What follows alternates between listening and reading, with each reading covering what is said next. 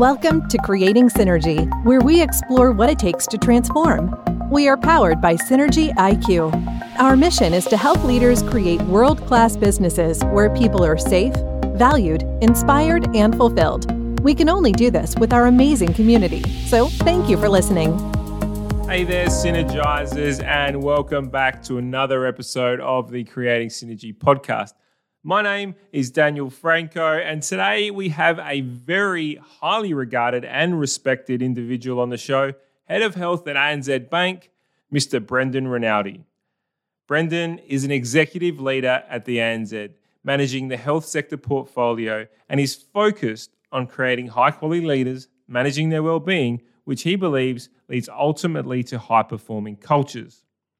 Brendan is a mentor to many, a father, and grew up on a farm, which is still in operation today, and something he's very, very passionate about. With a background in accounting and restructuring, banking, and finance, Brendan previously worked for PwC and KordaMentha before joining the ANZ.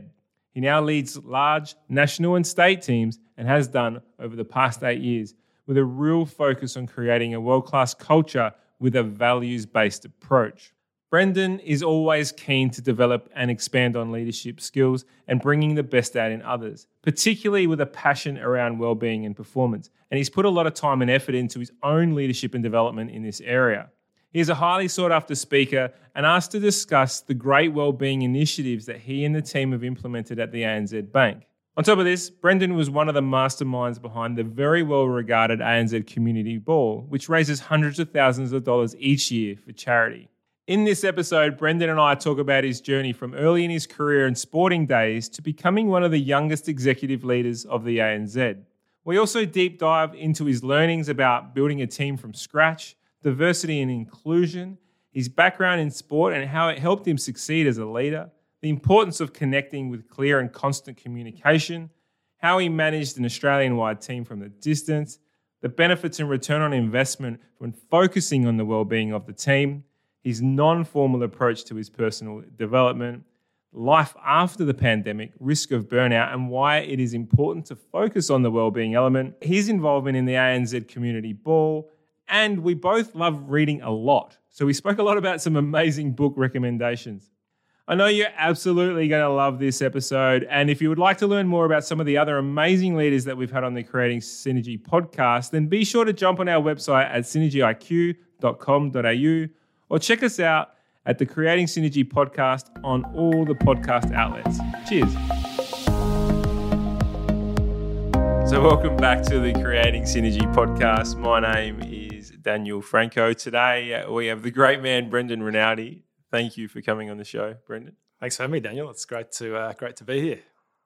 So, Brendan, you are uh, touted as one of the youngest executives in the banking ANZ banking history to, um, or one of the youngest people to have made an executive role within ANZ um, in the in the history of the ANZ Bank. Can you tell us a little bit about your journey? Uh, to where you came from, from your football to transitioning into the corporate life to becoming a consultant to where you find yourself today.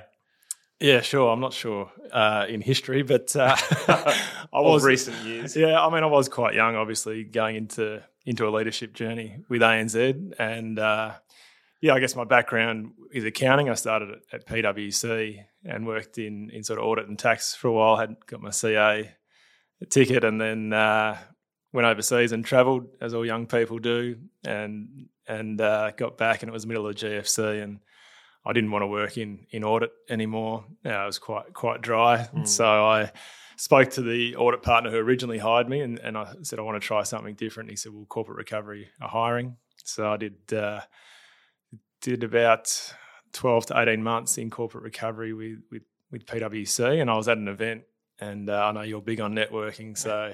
Um, so yeah, I was at a networking event and I, I ran into a couple of guys who were ex Andersen and were working at KordaMentha, and my sister actually started at Andersen, and um, before she went to Ernst and Young, and I was having a, a, great time with those guys, and they said, "Oh, what are you what are you working for PwC for? You guys, you need to come and work for us." So, um, so I went and worked. Well, yeah, a couple of coffees later, I went and yeah, worked for for KordaMentha and um, did that for for four years, and then. Uh, ANZ or the, the banks were our biggest clients back then. And because um, you'd typically be appointed as a receiver of a company. And and I always, you know, when I was at PwC, I wanted to make partner. When I was at KordaMentha, I thought I want to make partner. And I thought the best way of getting there would be to put yourself in the client's shoes. So mm. as part of my development, spoke to the leaders there and said, you know, I'd like a secondment at one of the banks and fortunately through through another connection at, at, ANZ, and I guess I guess building that over time, they called one day and said, you know, could I go on secondment there? And it was a twelve month secondment, uh, which turned into a full time role, and yeah, I really enjoyed it. So, uh, I guess my step into leadership there was I'd only been in the role for about 12, 12 months, and uh, was actually just coming up to the birth of our first child, and it was one of those things where I, actually, I think I actually worked Good Friday in, at Easter just to get everything off my clear the decks and yeah. uh, said to my wife, I've got everything under control. I don't need to do anything for the next couple of weeks. Everything's under control. So I can really just you know embrace the birth of our first child. And, yeah. Anyway, um, yeah, so Hugo was born, and then the following morning, I got a phone call from the boss saying, "Can you come in for breakfast on on Monday? I want to chat to you about something." So the boss from ANZ. at ANZ, ANZ. Oh, the guy I was, I was ultimately reporting reporting to. We sort of had just had a restructure, so we had a new boss, and he was just changing changing the decks a little bit. And um, so I went for breakfast with him, and he just said, "Oh, you know, talk me through your strategy around agri in particular, which was kind of the area that I was working in." And talked him through that strategy. He said, "I want to set up a dedicated division. This is in the risk area, and uh, I want you to run it."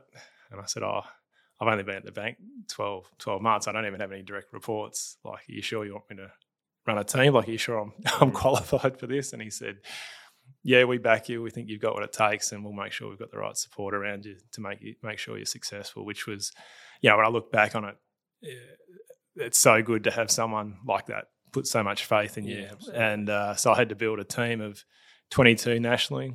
Um, it was in the distressed area. So this, we're talking customers that are at risk of default, and particularly in the farming side, it's very stressful, obviously, for for people. So um, it was there was a lot of empathy and compassion required. And for me, it was less about numbers. I'd obviously been an accountant, worked in banking, and so I turned to sort of self uh, study in psychology, and because it was all about just you know helping people through those times and helping them get out the other side and and I think just leaning on my sporting career, similar to yourself, I played a lot of uh, well football growing up at, at, you know not at AFL level, but at reasonable levels at the next level down, and um, and was always sort of part of leadership teams, so yeah. sort of lent on that sort of team approach, and I guess everything you learn in, in that environment, and and a lot of the teams I was part of were quite successful, so I think you sort of gather that recipe for su- success is a team that that's really cohesive, plays well together as a team, and and all as one, and not so much a team of great individuals. I've been part of one of those teams before and mm. should have won the grand final, but didn't even make the prelim yeah. final just because too many champions instead of a champion champion team. Exactly, and I really rate the work sort of Shawn Achor's done on on that around you know realizing your big potential, and, and I think Google's done some studies on that too to show that it's not necessarily the uh, survival of the fittest anymore. It's the survival of best fit because it's the how you be, best fit into a team to make yeah. that team perform. So I guess a lot of that was sort of my approach to leadership, and, and I guess that's how I got into leadership. And since then, I've had uh, I've moved on to this is my fourth uh, leadership role. So I moved to Adelaide in 2017, which was the big leadership role. So that was yeah. becoming state general manager of SA and NT, which I did for, for three years. And then, sort of into that three years, I also took on WA as well. So had SA, NT, and WA. And more recently, I've just been appointed, you know, about five months ago to the head of health for our corporate institutional business. So that's really working with our private hospitals, our, our large aged care providers, um, retirement living, and, and that sort of thing. So all the community stuff that you love. All the community stuff. That's right. There's uh, there's a lot in that journey. Obviously, sport. We'll touch on sport. You committed the cardinal sin of leaving leaving the consulting firm that you're working for and for the client that you're working for. Uh, how did that yep. go down in, in its in its first moment? Did you uh, discuss that with your with your leaders at the time? Yeah, it was a tough, obviously tough decision. I really enjoyed working with KordaMentha. The culture there was sensational. Obviously had a great relationship with the owners of the business, Mark Korda and, and Mark Mentha, and going from a big organisation like PwC where you don't really have that sort of connection with with an owner. You, obviously, it's a it's a big partnership practice, but it was just great to be able to have that ability to to talk to them one on one, and decisions were made really quickly because they own the business, so Yeah. they could make decisions um, very swiftly. So look, it was an op- open and honest conversation. I went back to to both of them and and probably the leading Melbourne partner, a guy called Craig Shepherd at the time, and and just said, look, ANZ's made me a really good offer, and, and I really enjoy what I'm doing there. And the insolvency business was quite was which is where I was working most of my time at KordaMentha was was pretty quiet at that time in 2013. And, uh, and 13. So so yeah, it was you know I had their blessing, and yeah, KordaMentha is one of those companies that that sort of still supports their people once you're gone. I think that's you know I've still got incredible support from from those guys. You know, Mark Mentha is a great mentor, and he's actually the the godfather of my of my daughter and Oh, and things like that. So I've still still got the benefit of, of leaning on them, but their, their approach is, is that once someone's worked for KordaMentha, they've always got the KordaMentha brand that they carry with them. Mm. So they really want to support people even once they're gone. So it's a it's a great Well, it works in roundabouts, right? If you ever need help, you give them a call. That's right. Yeah, That's right. It's a good attitude to have. And look, even if customers find themselves in trouble, it's good to be able to um, help them talk to someone too. So yeah, I know someone in this space in, who's worked in corporate turnaround for a long time. It might be just worth a discussion, and you know, things can always you know come out of that. So Yeah. yeah, How did you um how did you find the the working to the well basically let's start back where where you jumped into the ANZ role Yeah. and creating a team Yeah. from scratch. First real major leadership role, really large learning curve. yeah. What were some of the practices that you put in place early uh, or, or learnings that you sort of sought after early? I think it's a it's a so when I say I built a team, I, I guess I was given around ten or twelve incumbents Yeah. from the bank, and then had to recruit the rest. Yeah, Um, it's a bit of a, a help and a hindrance. You've got Yeah. this amazing ability to build your own team, because on the other other hand, you can walk into a team that's already built, and you have to inherit that, and Yeah. you have to inherit that culture, and then try and change it, whether it be good or or bad. Um, and change things. When you build it from scratch, you can actually target the people you want. So we had quite a an aggressive. Well, I had quite an aggressive strategy around diversity. I thought um, I've always been a big believer in diversity of all thought of all um, parts, not just not just gender, but but background and, and thought. Um, Yeah. The cognitive diversity that you need in a team. So yeah, together with the I guess my two IC at the time, we sort of put our heads together and went, all right, who's who are some of the best bankers we can target to get into our team? Who are some of the best, um, you know, ad, you know, consultants or insolvency practitioners in the market externally that we can go and target? And who are some of the better lawyers that we can go and target? So we can actually bring this team together of, uh, with all these different skills that can all leverage off each other. Because I think when you hire people, you've kind of got to identify three or four competencies, and they've kind of got to tick off at least three of those four. Like it, sometimes there's too big a gap for people to come up to speed in a Yeah. role, but for the accountants and the lawyers coming in, their big gap. So uh, approach to customers would be right. Their their knowledge of of process and insolvency or accounting would be really high. Where they'd be lacking is banking. So if you had a good team of bankers around them, you would get them up to speed. Mhm. For the bankers, if they were lacking around broader knowledge around how um, how the whole process works from a legal perspective, then they've got lawyers around them to talk to as well. Mm. So that diversity um, just drove a, a really st- strong, cohesive team from the start.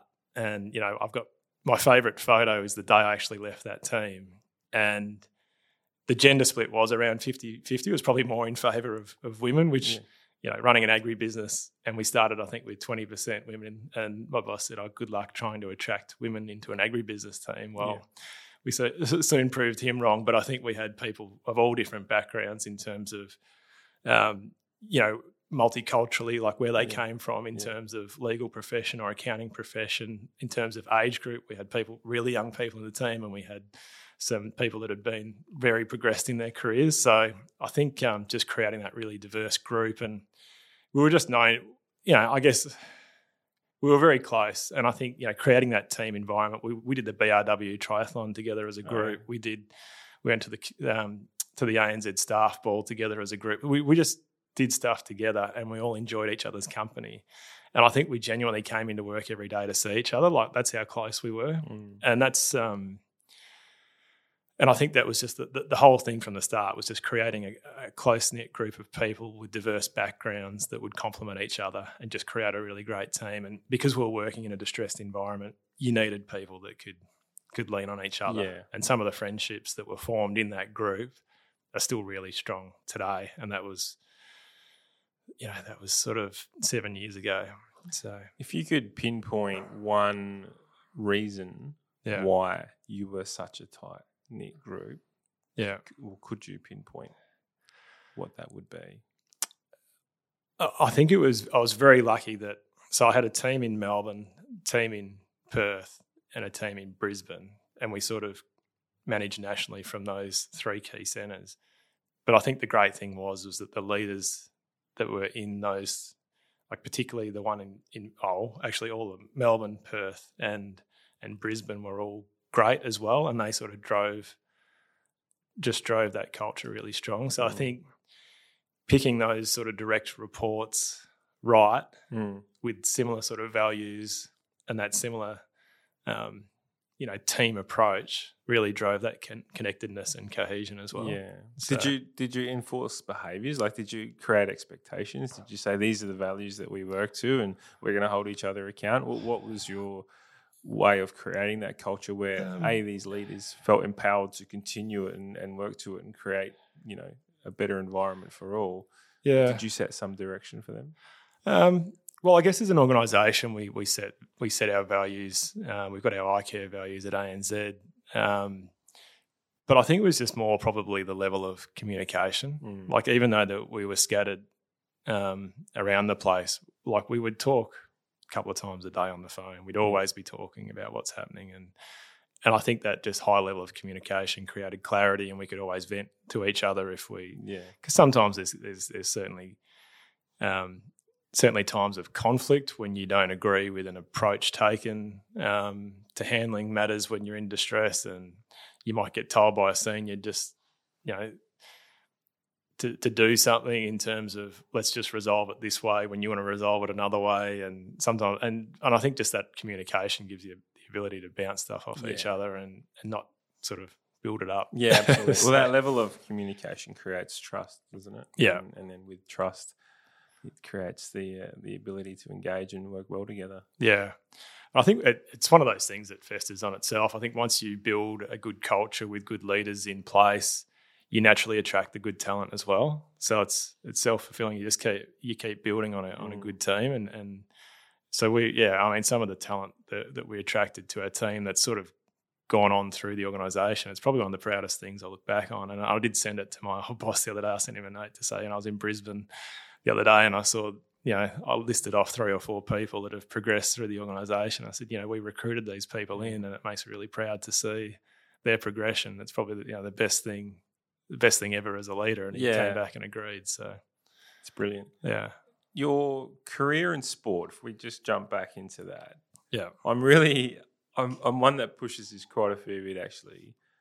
I believe fundamentally sport, specifically team sport, creates a really great foundation for people who want to move on into the career, into the corporate world or into business in general. yeah, Do you believe that your background and, and you know obviously playing high level in the was it VFL Yeah. and, and the WAFL that Yeah. you played yeah that um, the high level of, of, of football the AFL football that you played uh, contributed to your success as a leader yeah. and managing a team Yeah, hundred percent. I've always probably similar to yourself. I've always been always just watched leaders really carefully and just wanted to pick the best parts out of um, out of them and, and why they're successful. So I guess I wasn't heavily involved, but I was on Collingwood's VFL list in, in 2010, which is probably just in the lead up to, to when I took my first leadership role. And Mick Malthouse was coaching Collingwood at the time. But what Mick was really well known for is that he knew the individuals in his team really well. Like, Mm. and he knew how to make them fire. So, like, he'd know exactly what triggered. He'd know your interest and what triggered you, and how to make sure you could perform as an individual. Did he spend time? of the thing. Did Yeah. he spend time with you on that? Like, Uh, not me directly because Yeah. I was on the on the VFL list, but this is just what I'd heard and the way I saw him interact with players. Um, so you know, one of the first things I did as part of my first leadership role was I sat down with every individual of the team and I had a list of questions. How long have you been in the bank? What's the, what's your background of your career? What's your family situation? Where do you live? So I knew how far they were from the office to home. Um, so I got an idea of their commute Yeah. time and their pressure and just what their working, like their home environment was, as well as their work environment Yeah. um, what sort of motivated them, what they wanted to do next. So just getting to know the person and how to make them perform. And I think, you know, when I look back, a lot of that did come from from sport. And I just think that whole doing the right thing for the team and my, you know, people who've worked for me in the past probably get sick of the uh, the sporting analogies. but you know, it's true. Like if everyone plays their role and you do the right thing for the team, the scoreboard takes care of itself. Like you could not get a more cliche. like it's I know you could not get more cliche, but we get I guess in corporate world sometimes you get so focused on the numbers. Absolutely. You get so focused on the surveys and the outcomes. But you've just got to focus on doing the doing bit by bit right and everyone playing their role right. And all that other stuff just takes care of themselves. Like um so you know, definitely focusing on our people first, which I think is another thing that gets missed by a lot. We sort of focus more, I guess, on the customer and the outcome. But if you don't focus on your people, they won't service your customers as well as they should, and you won't Mm. have as happy customers, and then your results won't be as good as well. So I think there's a process there you need to follow to get to the outcome, not not focusing on the outcome. And I get very critical of of leaders who put their priorities up and they'll have you know customer financials, you know.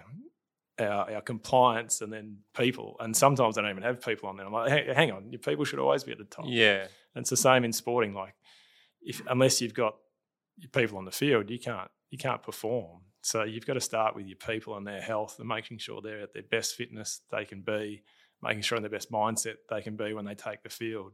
Otherwise, your chance of winning is slim, right? Absolutely. So why wouldn't you focus on, from an organisation perspective, making sure our people are in the best environment they can be when they come to work, and I guess in this environment at home as well, making sure Yeah. their home setup's well, but also making sure they've got the capability to execute on their role really well, and they don't get that anxiety um, in terms of am I doing this right? Um, and I guess just building that uh, that other piece, which you would know well, is it's not just always up to the captain. You need a number of captains on the field and a number number of people to speak up and give you feedback. So creating that culture is really important as well. So Yeah. Doing the Um, one percenters is the doing the one percenters, mate, all that. Um, but I think there's so much that sport can learn from the corporate world, and corporate can learn from the Oh, sporting world. vice versa, right? So you know, just on the one percenters there, like Yeah. my coach drummed into me time and time again. My football coach, cricket coaches was always about doing the one percenters. Was doing the little Yeah. things, yeah, and they accumulated in the big things. yeah, There's even talk, um, and my coaches didn't go to this extreme, but I think I can't remember. Oh, what's the name of the Chicago Bulls coach that took them all? Phil Jackson. Yeah, yeah. Was it Phil Jackson? Or was Yeah. Or was one NFL? I can't remember which one it was, but it was his number one rule was have to wear good socks, Okay. right? And wear wear great socks that were made properly, and your feet would feel comfortable. Because if you didn't wear the right socks, they could crease up, you could get blisters, and you would less spend less time off the, on the court Yeah. right? So the one percenters, they're the little things. Everyone, so that he ordered good socks for the whole team Yeah. to make sure that they didn't get blisters, which meant they met more court time. Yeah. So those sort of things have really stuck with me in my career, purely Yeah. for the preparation point of view, doing doing the right things And time and time again. You would know as well. Is it? I think it's James Clear in Atomic Habits Yeah. or Building Sustainable Habits that talks about one percenters as well and the little Yeah. things. And I think he, he spoke about. Um, I think it was a cycling team who even took their Yeah, the pillows. UK, the they UK, took their pillows and they they d- designed their their trucks so no dust could get into their gears and things like that. So they did all these one percenters, Yeah. and and obviously the performance came through as well. But yeah, Absolutely, and and, and when I, when we translate that into into numbers and doing the one percenters and, and actually treating our people right, did Yeah. you what I'm really interested in is did you focus on that when growing your team, or is that something that you've developed and grown into over time, or is it just sort of give the, give our people the right environment for themselves to flourish? Yeah, I think there's I think there's a bit of a natural um, way that that sort of evolved into my leadership. Um, the, or the way that I lead in terms of the first couple of teams that I led, which were which were different to, I guess, coming to, to Adelaide and leading a bigger team that I couldn't necessarily see as much. The first two teams I led, obviously, were, you know, first one was Melbourne, Perth, Brisbane. I could get to see all those staff quite mm. regularly. Um, and I was in touch with those leaders, yeah, every day in, in those offices. The second leadership role I had uh, was just uh, Vic Tas role, leading corporate agribusiness and our emerging corporate in, in, in regional. But that was a smaller team, and they were all we were together all the time. So you could you could lead face to face. And then when I came, so it was always so when you're there, I think that collaboration and cohesion's a lot easier to drive. Yeah, you get that instant feedback. Um, you're talking all the time, so you can be really clear. But when you go to lead a team that's very vast and and, and I remember talking to a good friend of mine, Shane McCurry, who's who does a lot of work with a lot of organisations, but but mainly probably known for his work with Richmond Footy Club when he went there in 2017 around culture. And I'm like, I just need to get my head around trying to drive um, this workforce that I can't actually see. Mm. Like, um, like they're everywhere, all through South Australia, Northern Territory. And you know, I can't. Some of the sometimes it's just one person in one office in yeah. in Naracoorte, for example. Mm-hmm. Um, so I guess I had to build on communication strategies around a weekly email or a weekly video to the team, and and the team here were, were really a group of great experienced bankers who knew what they were doing, but our growth was just flat. Like we weren't. So and there was a there was a severe lack of just engagement. Like I think people are doing what they'd done for a while and yeah. and uh, and good at what they did, but I guess the the key thing for me was I was at a leadership conference with ANZ in 2018, so I was only sort of probably five months into the role, and the, the boss asked a question the first day of the conference. We all had to split up, and I think we're in about 12 or 13 groups. There was probably about six or eight per group.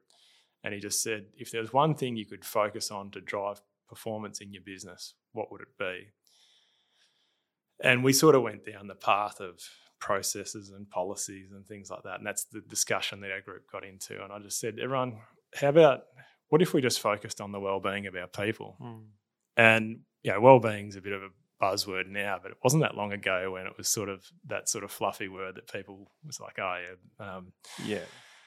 Uh, and we sort of fleshed it out, and I just sort of said, look, I think the team that that that I have is highly capable. I just think the engagement needs to lift, and we just need to show a bit more care and and just you know change you know make a positive change for our people to make them feel better about coming to work and focus more on their well-being and being the best versions of themselves and another cliche there. But uh, but it's funny because we actually picked that as our group to mention. And we were the only group out of the 12 or 13 to mention well-being mm. and we spoke about it. The following day was this, this was pre-pandemic you said? This yeah. is pre-pandemic. Yeah. yeah this is early 2018 yeah. But the following day we came back and you had to do the exercise again. About 10 of the 12 groups said we want to focus on well-being well, of our people. So you planted the seed. So it was kind of just a, and then for me that was validation to go actually this is on the minds of everyone. Mm. People just haven't been talking about it. So what, we, what was it? Sorry, what was it about the well-being? Was it the, the lack of engagement that sort of threw you, or yeah, it, were I, you seeing some distress in your team? Yeah, obviously with the type of work that you were doing. And I just think people were just going through the motions. Mm. Like there was just um, like I said, highly capable, but just turning up, going through the motions, no, no excitement, none of that sort of yeah. uh, team uh, cohesion, and uh, and you know, take it, take a strategy day. The first one that I attended um, was just all about. We had all our product partners come in. It was all about just products, policies, procedures, and then the next one that I actually ran as the leader, which I had some control over, we had we we had um, we had like Tom Neame come in and talk about yeah. his seven um, seven secrets to well-being. Mm-hmm. We had James Morrison come in, you know, the world's best trumpet player, come in and talk about um, yeah, culture, and he does a, a, brilliant talk around the why, like similar to I guess Simon Sinek's well known for his pieces around the why, but James Morrison's a brilliant uh, motivational speaker as well, and he's just one of the cleverest guys you'll ever meet. Um, but he came in and we talked a lot around community, culture, well-being, all this sort of stuff. And mm-hmm. at the end of it, people were just wowed. I guess they came up and said, "Oh, we've never seen anything like yeah. that. It's there's never been so so much of a heavy focus on us." And I guess the radical part for us was oh, I don't think it was that radical. We all, we always have promoted flexible working, but we just said we want everyone to spend four hours of their work week dedicated to their own health and well-being, whatever that means to you. Like there's no, no nothing specific around. It. Doesn't mean you have to go for a run or walk, but the team actually it did catch on and people were doing some amazing things like and I'd get feedback people would go for a walk at lunch and said oh, oh my god I've come back. I'm so much more productive mm. now that I've done that. I've cleared my head. If I had been at the desk all day I would have been just going through the motions. Groups were going for runs together at lunchtime. One guy moved house and the whole team went and helped him out for an afternoon. Um, I think we had about six people quit smoking um, yeah, wow. it was just just that it just fed through. And I guess where that came from was uh, a good friend of mine, Shane, who I mentioned earlier in the piece, was at was at Richmond in 2017, and he came and spoke to our group early on, and he spoke about how one of the things they did in at the start of 2017, they looked at the um, training program of the group, and they actually cut the training program down by uh, 20% and gave it back to the players and said, "Here's your own. This is your own time now. If you need to do a top up session, you do a top up session. If you need to focus on you know, go and get a massage or well-being or recovery, you do that. So it's your it's your time, it's your well-being. Um, and I thought, well, twenty percent that's a that's a full day. It's mm. probably a bit much, but I can probably do ten percent, which yeah. is you know four hours if four you hours, if you sort of yeah. work to a forty-hour week, which a lot of people wouldn't, but that's kind of, yeah. kind of the did, old piece. Did, did, you do it over? Is, was it four hours in one hit, or was it four hours over? No, you week? just spread it over the week. What if someone did five? Like, you know, were you monitoring that? Uh, like, no, no, not at all. In, not at all. It was just a message. It was yeah. a pure message where set yourself a target to set four hours out of the week mm. dedicated to your own well-being.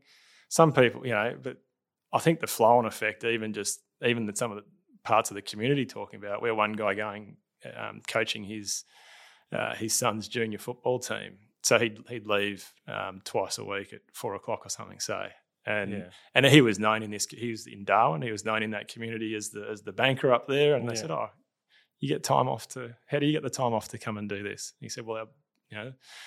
We, we, we get told we get promoted to take four yeah. you know four hours a week to and to it's dedicate to our well being. So I do this as part of my well being. I coach my son's footy team, that's and amazing. they're like, "Wow, that's that's very good of the organisation to do that. So it sort of starts to feed through well the community, the community as well. as well. Yeah, and adds well obviously adds benefit to the community because yeah. you get people going to do that sort of thing as Absolutely. well. So there's a, a, a, you know you talk about the 80-20 rule, not so much for from a well-being point of view, but the Googles, the Atlassians, the Microsoft, these sort of companies, they do allow that one day a week, but more yeah. for more from the point of view of the staff being able to spend it on the work that they enjoy doing. Yeah. Right. And you get things like Jira and Gmail and all those sort of creative ideas come from the day where it's like you, you can move away from your everyday work yeah. and do something that you love. And then all these great ideas yeah. can come out of it. And the, the health and well-being aspect is, is the same thing. It just adds so much more benefit to their own lives and, and being able to connect with family and being able to oh, go home as, as a more mentally fit going home as opposed to being run down and drained all the time. You'd know yourself from going for a run. How many oh. ideas go through your head oh, when you go for a run? Especially when you listen to a podcast.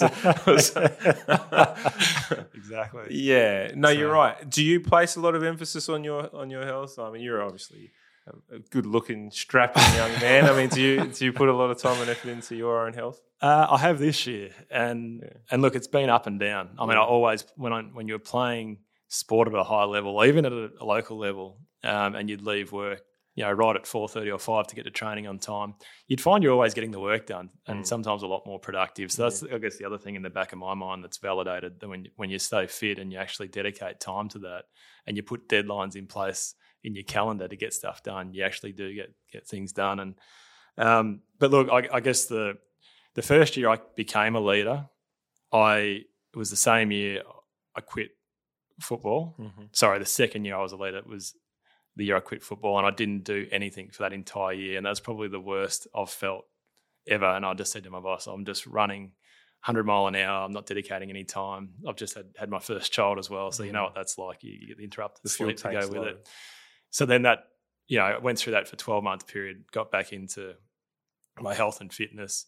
Another point of interruption was probably, you know, every time you have a child, I think when you get this disrupted sleep, it does impact your your routine. So, uh, so I guess there's, you know, when I talk to people about well-being, sometimes it's circumstantial in life as well. Sometimes you can't help what happens, so you can't always be dedicated to going to the gym. But this year in particular, um, I've focused a lot on it, and for me, it's been three or four times a week at the gym every morning. Um, so just get up and go at six o'clock. From six till seven, I'll be at the gym three to four four mornings a week.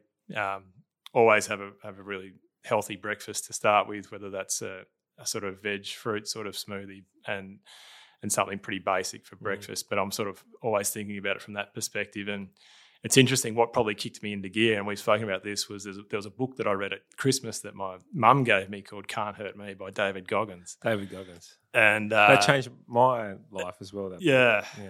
and I know others have said the same thing. Like the, he's an interesting guy if you're listening to him Oh, on a podcast.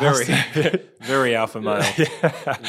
But I just think the power in his mind to do some of the things that he's done, Correct. and when he talks about those, the lengths that he's pushed his mind to to build resilience, and he sort of references it to like when you go to the gym and you get the calluses on your hands. Like He talks about you know getting the calluses in your in your brain so that you can push yourself harder. And I just think um, he probably made me reflect and go, yeah, I need to do have a bit more discipline, get back into what works best for me, Yeah. and not. Yeah, he's a no excuses sort of guy, isn't he? And and he was brutal. Like for a guy to go through SEAL, the SEAL tra- testing the- three yeah, times or something, the- and he what was it called? and he De- actually- de- not Death Hell? Week, Hell? Week. Hell it, Week. yeah. He got through Hell Week three times, which is probably and plus he did was it Rangers and then Delta Force or something. He's He so ran the whole week all. on, on broken shins. yeah, Uh, that was So- he had he used duct tape to Yeah. hold himself up. Like it just the yeah, it's almost stupid. Yeah. But when you talk about calluses on the mind, I think that was the one thing out of that book that Yeah. really stuck with me. How do you build those calluses on the mind, on your brain? yeah, The calluses being, you know, obviously the the, the grit and the Yeah. resilience that you can build by by pushing yourself. That book was the reason why I decided to run at the start of the year. I, I listened to that book late last year. I decided to run a thousand kilometers for the year. I went, bugger it, and you know, then uh, coupled with Atomic Habits, which you've just Yeah. mentioned, I thought, what a better way. I'll thousand kilometers is three k a day. It's fifteen minute, fifteen, you know, sixteen minutes a day. Yeah. I can hit that, not a problem. Uh, and I started doing it, and now I think, uh, well, I'm probably sitting at about 13, 1400 kilometers at, so far this year. So I've eclipsed the thousand, and I'm I'm trying to get to the fifteen hundred mark. I don't think I'll get there, but um, by the end of the year. But that has built so many more, and I, and I've felt invigorated coming back into work every single day. You do have more energy. It Yeah. might sound silly. You're doing 15, yeah, you know, kilometer runs now, and and you've, you've got more energy. It doesn't make sense, but it actually does work. yeah. I think, um, yeah, I'm not a, I don't, I haven't followed Tony Robbins a lot, but he's he has I can't something about the Guru or something on Netflix, Mm. and I did watch that one just out of Yeah, interest, I but. not your guru. Yeah, but he was very big on just finding the energy. Yeah. And I think that is the key to a lot of things, finding your energy. So it does come with, you know, like you said, going for a run helps you find the energy. I know he does a lot of sort of that cold therapy as well. He's got Yeah. the, plunge pool. And, um, you know, that's something that I've got involved in the last 12 months or more, thanks to actually um, uh, Alex Laws, who I'm not sure whether you know, but she's a, a local um, as well, who used to be, I think she competed in the Commonwealth Games and Mm. was a sport, uh, like a personal sort of sports coach in the in the US, but she's now based in, in Adelaide. But she she's big on cold therapy, so I've been doing the cold showers for for nearly twelve months, and I find that helps as Yeah. well. Have But you read the Wim Hof book? I haven't read the Wim Hof. I've heard a lot about Yeah, it, yeah. but um, it's got the breathing. the, uh, the breathing in that it, yeah. goes with the cold. But I think just finding those elements to just give you energy, like even I try and time my coffees at the right Yeah. time during the day to make sure that that gives you that little bit of kick when you need it as well. But I think that is critical, finding the energy and but also with that, getting the right, making sure you get the right rest and recovery at night. Is too. it, do you question for you in, in this not not anywhere in the notes or anywhere we spoke about, but do you find that the just getting older, you start noticing because when you're young, playing footy, cricket, Yeah. whatever it might, playing sport, um, you have so much energy. You just have, there's always this sort of pocket spare that you can Yeah. draw on. Yeah, As you get older, you realize, no, I really need to concentrate on eating the right foods, Yeah. sleeping, uh, ma- maintaining this vessel which is carrying my brain around the whole time. Yeah. Like, it, it becomes so much more important the older you get. yeah. I think you have to be more deliberate around it. I think you, um, yeah. I read another book I'm sort of reading at the moment. I'm, is uh, Fearless by Pippa Grange, and Okay. I guess as you get older, you sort of you understand things a bit more and how your body works, and, Mm. and I think obviously your metabolism does slow down. Yeah, Mm. um, you know, you're not as strong. So when you go to the gym, you can't think you're 20 anymore. Otherwise, you will just do an injury. So I'm very conscious of not trying to lift too much because then you get, you know, you'll get tight through the neck. And then when you're working at a desk all day, that just builds into more problems. Um, And then you walk down the street and all of a sudden your back goes. Yeah, exactly. Uh, but I think you know, at, at- particularly as you go through, um, I guess the middle of your life, you are having kids, you're getting more disrupted sleep. You know, that's also a time when you're probably taking on. You know, you buy your own home and all this Mm. sort of stuff. So you're taking on debt. For you, it's like starting a new business.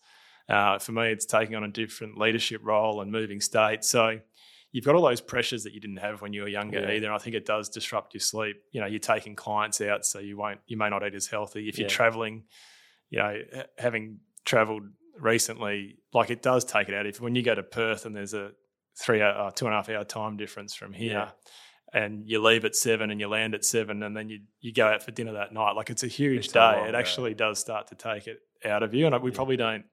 You notice that once you pick it up again. But I think when you were in that rhythm pre-COVID, you just sort of took it for granted. But they're the Mm. sorts of things that would run you down. I think that's where um, you just have to, you know, pause and, and take note of it a bit more and make sure you are looking after yourself. So Yeah. Going back to the well-being stuff that you're doing, we Yeah. digressed and went down a rabbit hole, so we'll come back up, which is great. that's good. the well-being of your team, Yeah. you said that they were flat, they weren't getting the results, it was stagnant, Yeah. whatever it might be. Once you introduced the four-hour rule, Yeah. not rule or way, did you see improvement in the team? Did you see improvement in results? We saw a huge improvement, and I, and I think it's it's probably we can't put it down just to that individually. I think there was a, a moment in oh, I guess there was that moment, but there was also I guess the way the beauty of it was again the leadership team that were underneath underneath me all resonated with Mm. them, so they all went pretty hard on it as well, and Yeah, we were great. sending we had WhatsApp groups with our teams, and we were sending stuff around what we were doing, so you'd take a video at the gym or something like that and start to promote it. But we also changed our structure a little bit. So, um, and I think that that also helped us. Um, we changed our structure so we had a bit more of a focus on uh, building capability of our team and being faster for our customers as well, and just creating more support for our team. So there's a few little structural things we changed as well within the business. So I think well-being was a big key part of it. I think also just changing the structure a little bit helped as well. But yeah, we saw um, huge up, uplift in in Mm. numbers. Like I think, yeah, the KPMG report that was done around well-being that said you get a for every dollar you spend on well-being, you get a dollar thirty back. So it's a good return on investment. But you know, the results that we saw far outweigh that.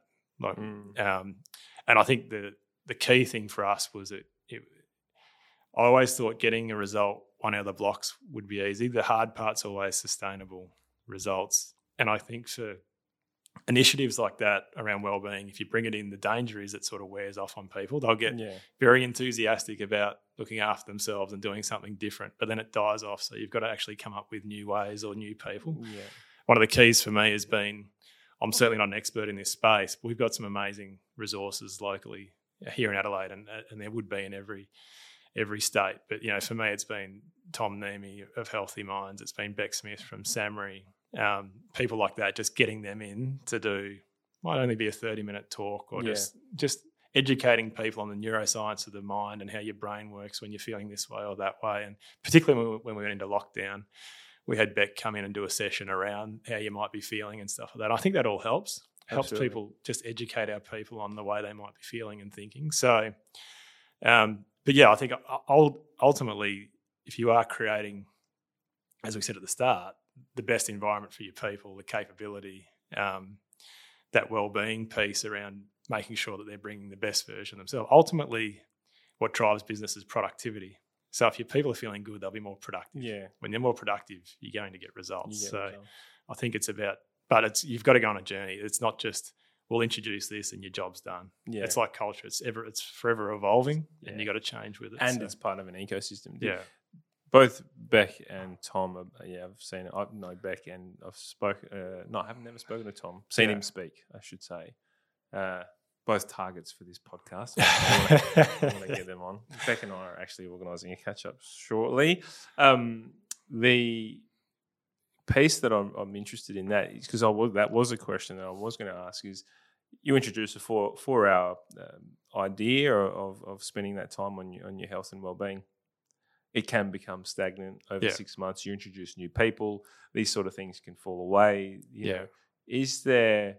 I mean, do you hold people account to that as a leader? Do you say, "Have you done your four hour?" Like, what what do you do to make sure that people are yeah, actually putting time and effort into because some you know some might not see the importance or the younger folk that are coming through might think yeah, Yeah. I've, I'm, I'm fine i've got enough energy i can keep pushing i can burn the candle at both ends and, and get through and what do you do as a leader for, for people who are acting that way I think ultimately you have to get them to be self-driven around it. You Mm. can't actually force people. I think it's the ability to to offer it, to educate people, um, and to try and get others to embrace it around Mm. them as well. And then naturally, I'm not one to force stuff on people, so I won't just go, "Yep, you've, you've definitely got to do this. I'm going to hold your account to your four hours."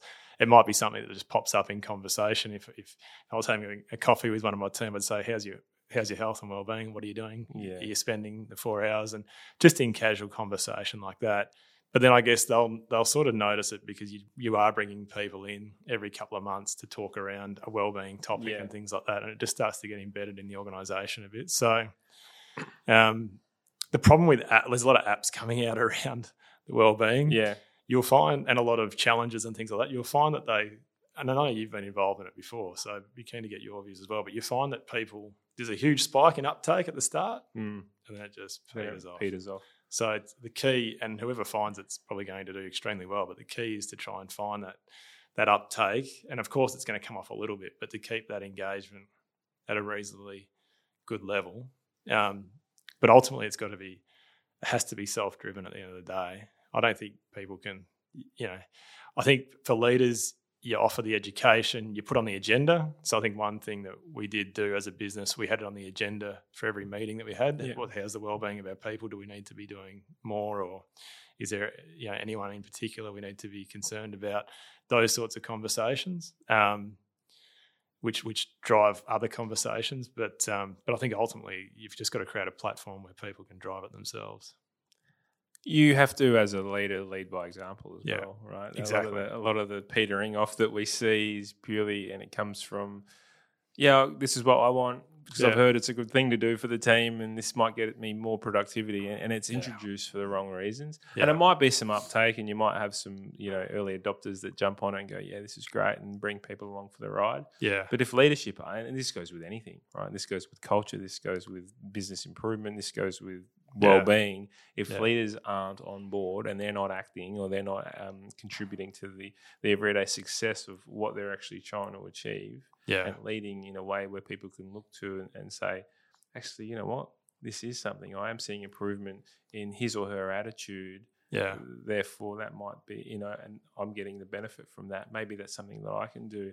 Yeah, and um, you know people people do have the tendency to look look up and, and see what the what their leaders are doing yeah. uh, and if they're not doing it then well if it's not good enough for them then why do i need it you know what i mean like that's where those Yeah, and I think there's so many avenues to tackle. Like fitness is one thing, as you know. yeah Diet is pro- as a as a society. I think we don't understand food well enough. And as you know, I'm a massive fan of James Mukey and the work Yeah. that he's doing, and he Yes. certainly pointed a few things out to me Oh, around diet. James's so- podcast blew my mind when we sat down with him. Yeah. Just uh, some of the work he's doing is amazing. Yeah.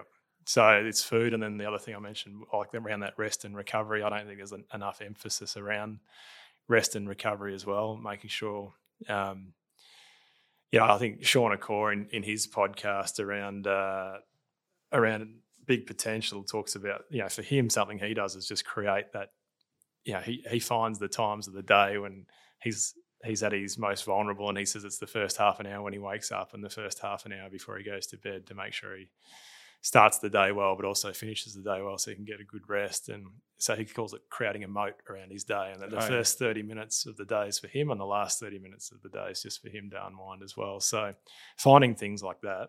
Um, so yeah, I mean, there's so many facets. There's like tiny habits again, or Tommy habits. Yeah, exactly. And like Tom with his seven secrets to to well-being, like yeah, he's got seven elements of the wheel. So there's always different elements you can focus on as well. So there's plenty of training to to be delivered. Yeah, correct. Yeah, I think as leaders, when when you're not going to get it right all the time, right? Yeah. At least we can show that we're giving it our best. Yeah, you know, we are we are uh, we have to be vulnerable in that moment too. Yeah, we're not always going to get it right, and we're going to make mistakes, and we're going to have ups and downs. But as long as we're seen to be looking to improve or trying to improve every day, yeah, it's critical. Yeah, well, you've you've mentioned a lot of books, uh, reading. You talked about you you researched the psychology yeah. piece a lot earlier in your leadership career.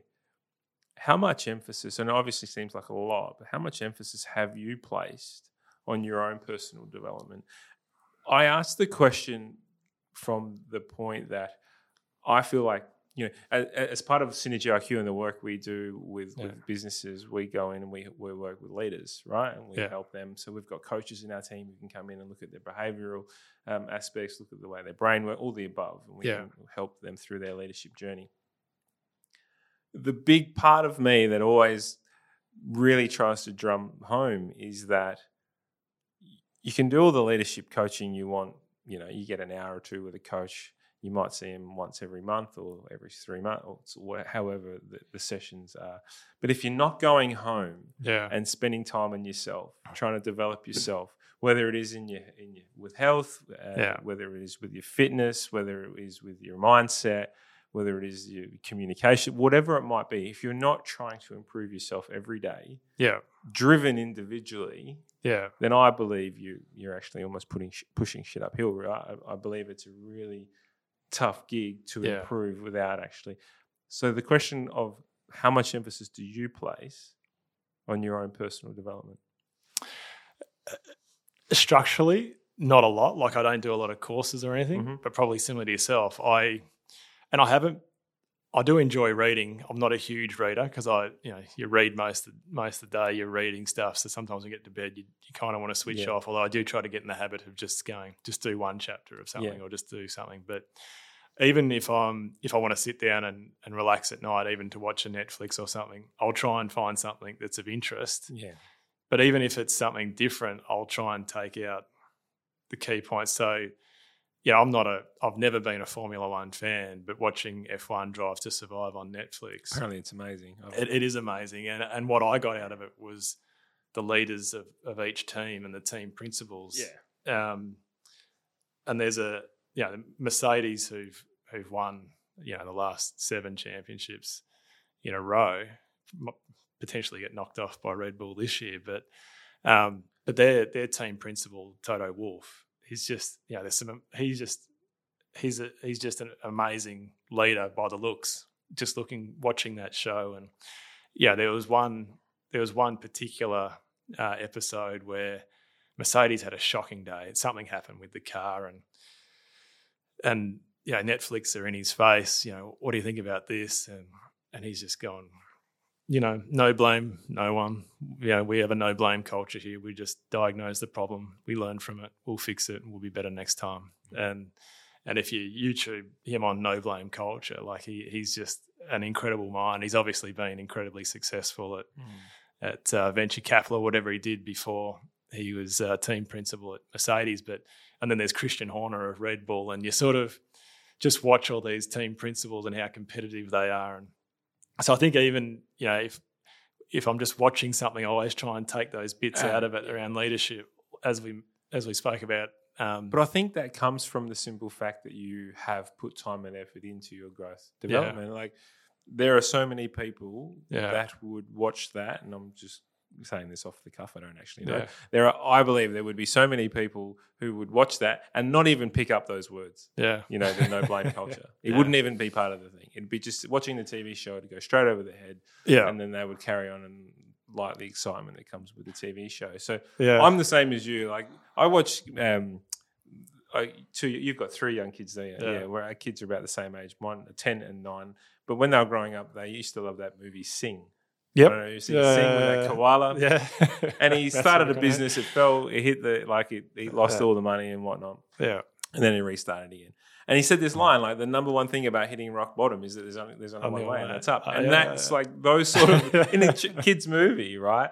It- I, I, so I am the same as you. I Yeah. do very much try to pick out the opportunities to learn and grow in everything that I watch. yeah. But does that come with the, the years and time and effort that you've put into, or is that just something that everyone does? I, yeah, that's Yeah, I'm not sure. I mean, like I said, I've always observed uh, leaders and always wanted to pick out the, Mm. the best parts of the people that I've enjoyed working for and also seeing their bad habits and so I need to avoid that. Yeah. Um, but yeah, I'm, you know, similar to you. Like I, I read books to the kids every night as well and, and, and watch movies with them. And I think some of the key messages, um, you know, funnily enough, I spoke about Shane, the Richmond Football Club earlier. I think, you know, he does introduce some of the kids' books into into their themes just because of the key messages in there. They've, there's some powerful messages when you go back to some of those books, and you know, yeah. and I love reading some of those books to the kids and taking away some of those key messages. And in fact, um, just recently, so you'd know the Good Dinosaur as well, Oh yeah. and uh,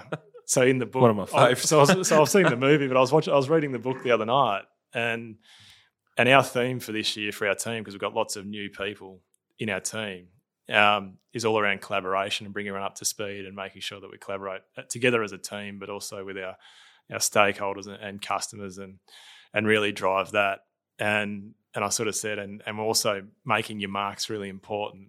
And you know, from the Good Dinosaur, there's a passage that says, you know, making your mark is doing something big for something other than yourself. Mm. I just thought that was really powerful because if you're always thinking about doing something for someone else, how good that makes you feel, but also Oh. how how that can help you progress as well. And uh, you know, those they've got their mark on the on the silo, that, that, you know, their dinosaur footprint. Yeah. So, so you know, I guess our slogan is just like making making your mark. Like Yeah. that's that's sort of, and that's just come Well, from that- a kid's well, book. I- so Absolutely, and that analogy is kind of where this podcast was born from. Yeah. I mean, in what world or what realm can you Yeah. connect and collaborate with people, learn about their lives? So they're sharing, right? Yeah. They're giving back, they're learning their experiences, but then in the same token, you're learning. So that's why for Yeah. me, this podcast is just amazing. I get some amazing people on the show like yourself yeah, telling me about your experiences and your learnings and your and your everyday um, occurrences in, in your workplace. That um, yeah, the giving back piece is the reason why you do this because Yeah. everyone wants to everyone wants to sort of share their story and, and Yeah. help other people grow. I, I- I think it's fundamental in everyone. Yeah. No, definitely. And there's plenty I mean there's plenty of content out there. I think that's the beauty. You can you can pick up a, a good book, you can listen to a podcast these days, you can watch you know a good documentary on on Netflix. You know, we were ta- talking even earlier around you know World War II and just uh, you know whilst it's there's some good learnings just to come out of what happened through through all Oh, yeah. those, those battles and and how those particular leaders led through that and whilst it's obviously you know war's not something that's that's nice at all but i think you can take some key learnings out of the way that people led through that and Oh, uh, and the ego that bloody was involved with it. Yeah, You, know, you exactly. talked about Stalingrad before, and yeah like it's really interesting because obviously taking stalingrad wasn't part of the plan of the nazis but hitler's ego got the better of him and wanted to take stalingrad because it had stalin's name in it yeah, And I think the other interesting part of that, so that the Germans put so much effort into that battle, which they ultimately didn't win, but they were they were completely on top because the Luftwaffe had bombed Stalingrad and then they had the heavy artillery. But interestingly, the the leader that Stalin put in on the Russian side to lead it after I think after a few months and things weren't going well, he put a new leader in there. The leader actually based his his quarters right in amongst with the troops, so he could be really close and was known to be very accessible for the troops, and he was getting the feedback. And he introduced close quarter combat Mm. because he knew that the Germans couldn't use their artillery if they were close close quarter combat. Yeah. So they'd only be me me and you away, and they Yeah. were sort of within within the realms of just throwing a grenade. But that sort of helped helped them win. But you had a leader that was really close to the ground, got really close to his troops. Yeah, I guess some of the criticism of leadership is it's too high up Mm. and you're not close enough to your to your people, and you miss you know you're missing the key point. Yeah. you- or you're going in the wrong direction, and you're not listening to what your people are actually saying. Um, the other one we spoke about was the Battle of, of Midway, obviously, where Yeah. the Japanese were well on top there and, and should have won, but the guy was so procedural. This Admiral Nagumo was so procedural that um, you know he, he ordered the planes to get uh, ground artillery, get um, weaponized with ground artillery, which took two hours to do, and they did that, and then they realized that the US um, fleet, as in their aircraft carriers, were actually within range or something. Mm. So they had to flip back to torpedoes for Oh. uh, to try and bomb the um, the aircraft carriers. But he wanted to wait until the whole squadron was weaponized with this, rather than just sending them off once they were, you know, sending off a smaller squadron once they were all geared up. Yeah. But ultimately, that allowed the time for the US to send their Yeah. squadrons and ultimately beat Yeah. them. But if he hadn't have been so, oh, I've learnt in this book that you have to send the whole squadron as one, Correct. and he had to just sent off smaller ones, they probably would have been successful. It's being agile, right? It's, it's Exactly. And that- this is the thing. I, I love the World War II analogies. I don't love the the concept of war at all, but the analogies and the strategies that come out of it, and you just see the mistakes. For me, the whole World War thing, like you, if you talk about, you know, dare we say his name on this podcast, you know, he Yeah. who shall not be named, Hitler. Um, it, it, I, for, for me, sending and the way uh, you and I have spoken about the happiest man on earth, right? Yeah. Which is uh, Uh, Eddie, which- ja- Eddie Jaku. Eddie Jaku, Yep. which you know, um, rest his soul, he's passed away recently. Yeah. If if you think about the way they were treated, Yeah. so the leadership is saying we're going to put you in concentration camps and we're going to expect. The one thing that blew my mind in that whole piece was when he went after the war Yeah. and then he went back into the real world Yeah. and he's communicating with some of these people who treated him incorrectly or Yeah. however what they were following orders and how and his question to them was how do you actually live with yourself how do you Yeah. commit those crimes and so what i took uh, you know try to piece all the puzzle together and you know how what it means to me and it's Yeah. who in their right mind in this day and age would listen to a leader like that Yeah.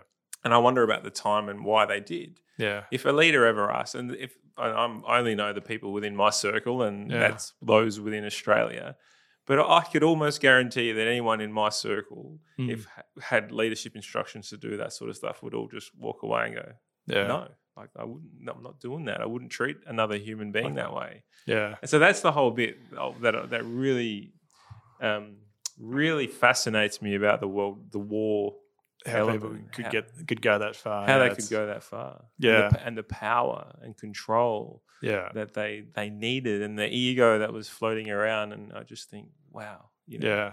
Well, the other thing I learned, which I didn't know through the documentaries recently, was that yeah, they called them the super army, but they're all high, they're all on crystal meth. yeah, which then has an effect of reducing your empathy level as well. Yeah. So I think uh, I didn't didn't appreciate that until I watched uh, yeah, until I was watching some of these documentaries. That I can't remember uh, the actual name of of the drug, but yeah, obviously you go well. That sort of makes makes sense as to why they're all slightly a bit crazy. But um, but yeah, I, I don't even get your head around that. But uh, the other after reading Eddie Jaku's book, which was phenomenal, I actually used one of his quotes at the ANZ Community Ball earlier this year in terms of the way he said, yeah, the gift of giving um, and how powerful that is. And he couldn't understand why his dad would say that when he was young, but now, you know, as, as he became older, he could really appreciate the ability of, of giving.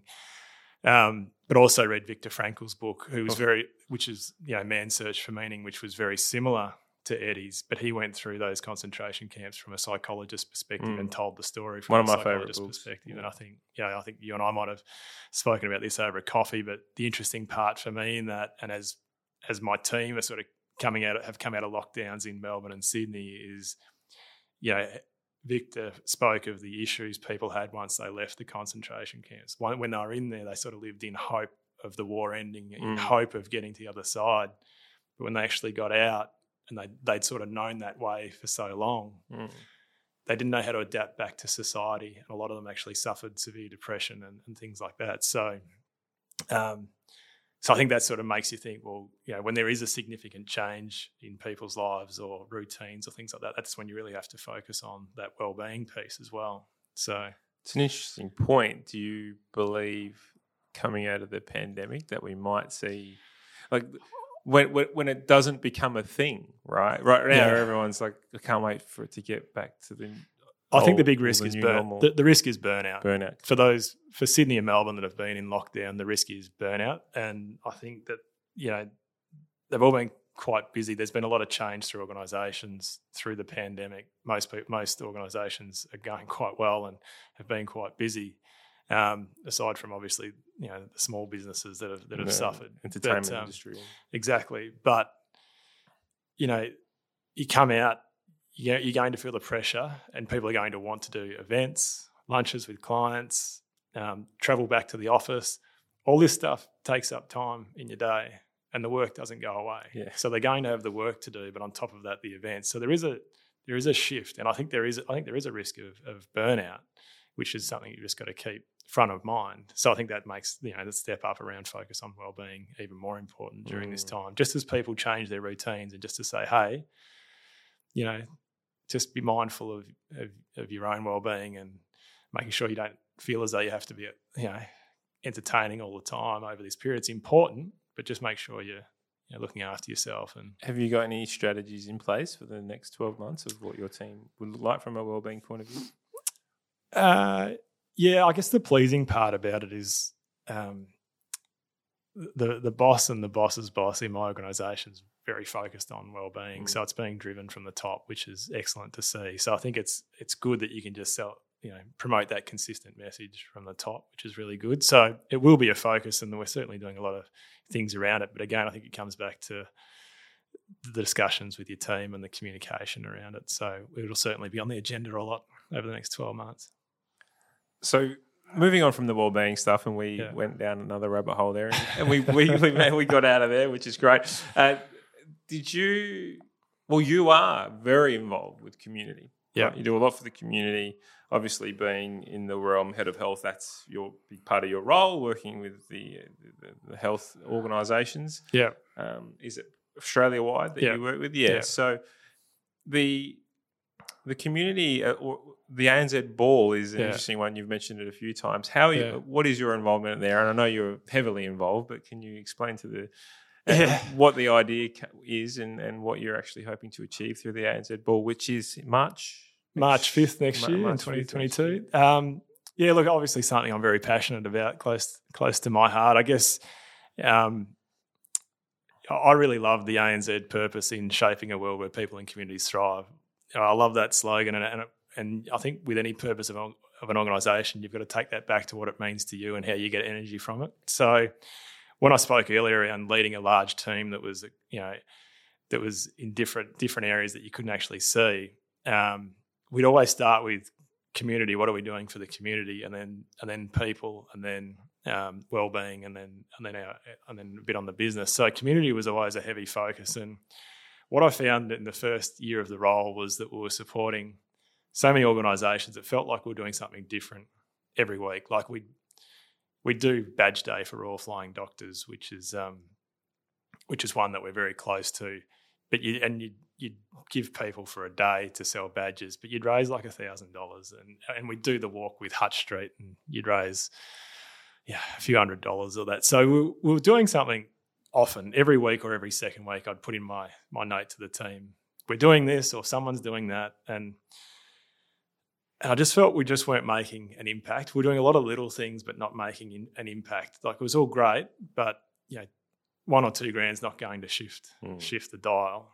and I guess the other part was we were also a major sponsor of Generations in Jazz down in Mount Gambier, which, which I hadn't heard of before I came to South Australia. But it's an amazing event where about 6,000 kids come together and it's run by James Morrison and he brings in these international artists and it's a, it's an amazing weekend down in Mount Gambier. And funnily enough, and just by pure coincidence, Mark Mark Mentha, who I mentioned before, was was chairman of um, well, he was on the board and then became chairman of Generations in Jazz because I rang him up one day and said, "Do you know about this Generations in Jazz?" He said, "Yeah, I'm on the board." I said, "Oh, well, we're a major sponsor," and uh, and so we were down in Mount Gambier on the that weekend, and then a couple of months later, I rang him and said, "I'd love to do something big from a charity perspective that would involve bringing a bit of Generations in Jazz to the to Adelaide. I've seen James Morrison, his Motown band, play live, love it." Um, but rather than supporting one charity, could we support a number of charities? And Mark, so we were just it was all ideation. And Mark said, yeah, and you could get the, the, the band who wins the big band down there, which was Marryatville that year. He said you could get them in to play over maybe Entree and Main. I said, yeah, that's a great idea. Yeah, what a great opportunity for the kids to play in front of 800 people with their idol James Morrison. Mm. Um, and then. Uh, so yeah, I put the idea to our leadership team locally that probably thought I was a bit crazy. We had to find a way to to do it. We're obviously not a charity, so we couldn't run the charity event. We found a way to actually get a charity to be the host charity, and then we become the major sponsor, and we effectively underwrite the event for the costs, and then actually managed to get a few sponsors on board uh, the first year, and um, so that the beauty is is that all the other sponsors, whatever they contribute, go straight to the bottom line because mm. our sponsorship covers the cost of running the event. So we had, you know, first year, I think InDaily we're a major sponsor. Uh, Kaesler Wines or Saint Scholar provided all the wines and a big package. So it's your typical night where you can come together and we didn't want to make it like any charity event, like it was something different where you can come and it's called the community ball because – we, we want to showcase all aspects of the community of South Australia. And it's obviously an amazing place. So we've got amazing food, hmm. some of the best wine in the world. Um, obviously, a lot of craft beer producers, yeah. uh, and now a lot of gin producers. Um, this year's event, we had Southern Rock Lobster from down the Limestone Coast on the menu, Spencer Gulf prawns, and Smoky Bay oysters. Like and then some of the wines that were on the on the list were were next level as well. We had um, Lobethal Bierhaus beer uh, as our craft beer option. We had the guys from Hills Distillery donate gin for a gin bar. We had uh, a couple of huge pack, you know, winery packages, and the so the idea is people get a dining experience. They get an entertainment experience because we've got the the big band winners from Generations in Jazz, which just play a bit of light jazz over Entree and Main. We get James Morris and his big big Motown band in concert um, after after Main, and we also do a big live auction, silent auction, and a car raffle, and all that goes to to the to the charities. So we we usually put in twelve charities, and um, there's six majors, so six major charities um, all participate in the pool, mm-hmm. and the other six charities walk away with a guaranteed five thousand dollars. So this year we raised 335,000. Yeah, so the major charities walked away with 50,000 each. And it's not just the money, because on the night we also do a short video that goes for about five or six minutes where the charities can actually talk to the audience about what they do. Yeah. Showcase so, their purpose and whatnot. Yeah, exactly. So, and I, and look, to be honest, there's probably there's over 100 businesses locally that get involved in it now. Mm. And both events we've had, we've sold out. So we had 840 the first year, about 750 this year. We had to scale a bit back because of COVID. Next year's events strictly limited to 760. And I think we've almost sold, we've got capacity for 32 corporate tables, which we sort of, that's sort of a, a level of sponsorship. We've only got five, five to sell and we've still got a few months to go. So I think it'll sell out easily enough. But there's some amazing uh, additional sponsors on this year, like Channel 10. So they'll, they'll do Brilliant. all the filming. Um, We've got uh, LMS Energy, so the event's going to be carbon neutral as well. They're going to provide enough carbon credits to make sure it's carbon neutral. The guys at Hills Distillery, I think, are going to provide a whiskey bar as well. We're looking at a champagne bar as well. Uh, Callum Hann from MasterChef, and he's got his business Eleven and Sprout here, is going to work with Gavin Robertson, the head chef, to create a pretty cool menu. So Um, so it's a bit of fun. Like Yeah. it's just one of those nights where, you know, Marty Palmer. I'm not sure if you know Marty, but he's famous pub, uh, for you know the pubs around town that he owns. But I loved his comment when he came to the first one later that night. He said, "You know, I was getting the suit on for another charity ball, and he's like, oh, do I, do I need to go to another charity ball? I feel like I'm going to these all the time." He said, "But." Mate, that's one of the funnest nights I've ever had. And I, Yeah, was like. I said, that's the biggest compliment you could get for people to turn up and say, this is fun. And Yeah, great. know that they're getting that charity connection. I think the beauty of supporting a number of charities is that you would hope that at least everyone in the room's got a connection with, with one of those With charities of at least. Um, apart from Variety, which obviously supports a variety of charities, there's not too many other opportunities where you can go to a charity ball and and you've absolutely got a connection, or you think everyone in the audience got a connection with that charity. And I think it, for for the event, the, for the community ball, I think everyone can get in that room and go, "Yep, I've got a connection with at least one of those charities," which no is the, the brilliant piece. And it's diverse as well in terms of the major charities for next year are uh, backpacks. Oh, sorry. Backpacks for last year. Operation Flinders are the Mhm. host this year, so that's teenage um, well-being, hmm effectively Yeah, great. uh, SAHMRI, which is obviously famous for the research they're Yeah. doing. Um, Zoos SA, so the conservation arm, so focusing on on I guess the environment and conservation. Love Elaine. We've had Elaine on the show. yes, you have too. Elaine's brilliant, um, and I think you know the. The, the the live auction will have some sort of Monarto package with the accommodation and the and Yeah. the glamping sort of offering up there with the, the whole safari experience. That'd be amazing. Uh, we've got the Jodi Lee Foundation, so they were the host last year. As, as sorry, the, they were the host this year. So obviously they're focused on bowel cancer prevention, Yep. which is the second largest cancer killer. Uh, and we've got Hutt Street Centre as well. So we're supporting the homeless. So it's a great variety of Mm. charities. And then, and then the second the the, the minor recipients with the guaranteed five grand is backpacks for kids, which we all know about supporting kids that Mhm. get displaced from homes, and Life Changer Foundation and other teenage wellbeing. Um, sorry, the other major I didn't mention was Royal Flying Doctors, Oh, which yeah. is the other big one that's Yeah. that's been in. Right. Sight for All, which is James Oh, James. one. I was going to say, make sure James is in there. yeah, generations Yes. in jazz. Like so, we do support a, a vast variety of organisations that do amazing work in the community. And look, it's had it's had great feedback, and um, you know, Yalumba's another big one that's come on board as a sponsor for next year. Pretty pretty famous local winery. Um, Andrew Kittle from Kittle Toyota's just, I mean, they, those guys are amazing. They, Mm. you know, he provided a Corolla hybrid this this year, and, Yeah, wow. and said he's going to go one better next year. So I'm looking forward to seeing what he's going to throw in the car raffle Is that year. it's all part of the auction or is that raffle? That's the car. The That's the major yeah. raffle. So it's, uh, it's it's always exciting when someone wins a car on the Yeah. night. So so yeah, like I said, it's uh, it's something that's been close to my heart. It's been you know it's had some great success. We've raised what over five hundred and sixty thousand dollars with two events. So it's actually had that impact on the community that we want. That's and I think it's the beauty beauty of it is it is a community event. Everyone comes together. We support various causes in the community, and it's. Uh, I think when we touch on the well-being piece and purpose, I think that also, you know, creates the better well-being for Oh. for our staff, for the community, and just sort of feeds into all that as well. So Kudos, mate. That's uh, that's an amazing amazing work you're doing there. Where where the was it your idea? Is that is it come from? I mean, obviously you said there was a few that you weren't too particularly happy with. Is it? Did you work with anyone to come up with that idea, or was it just yourself that was the brainwave? the first call was to Mark Mentha to Yeah. flesh it out. The second call was to James Morrison to see if he'd get involved, and then um, I guess after that it was talking to our leadership group because um, we had to just work out whether we could. It was almost a mini cap raising Yeah, to see if we got all pull our funds Yeah, together to pulled a bit- sponsor the event.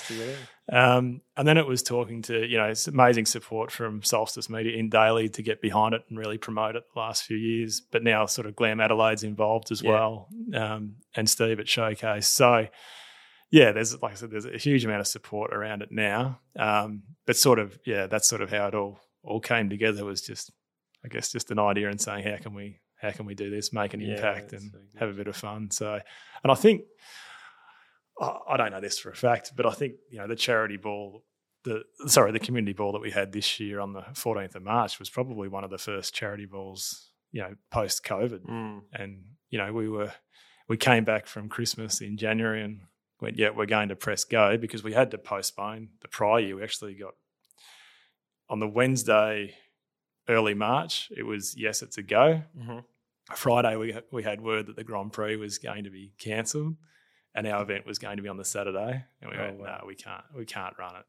Morrison came out that that afternoon and said, from the Monday, events over 500 uh, not allowed. Oh, wow. So technically, we could have had it, but we just said no for the for the safety and to curb the anxiety of guests. We just had to had to put it off. So we pushed it out to, to the following or to this year, effectively. Um, but people sort of forget pretty quickly that you know we only we had people from nearly every state come in for that event, Yeah. and we only opened to Victoria like seven days prior to the event, so we we weren't opened up for long.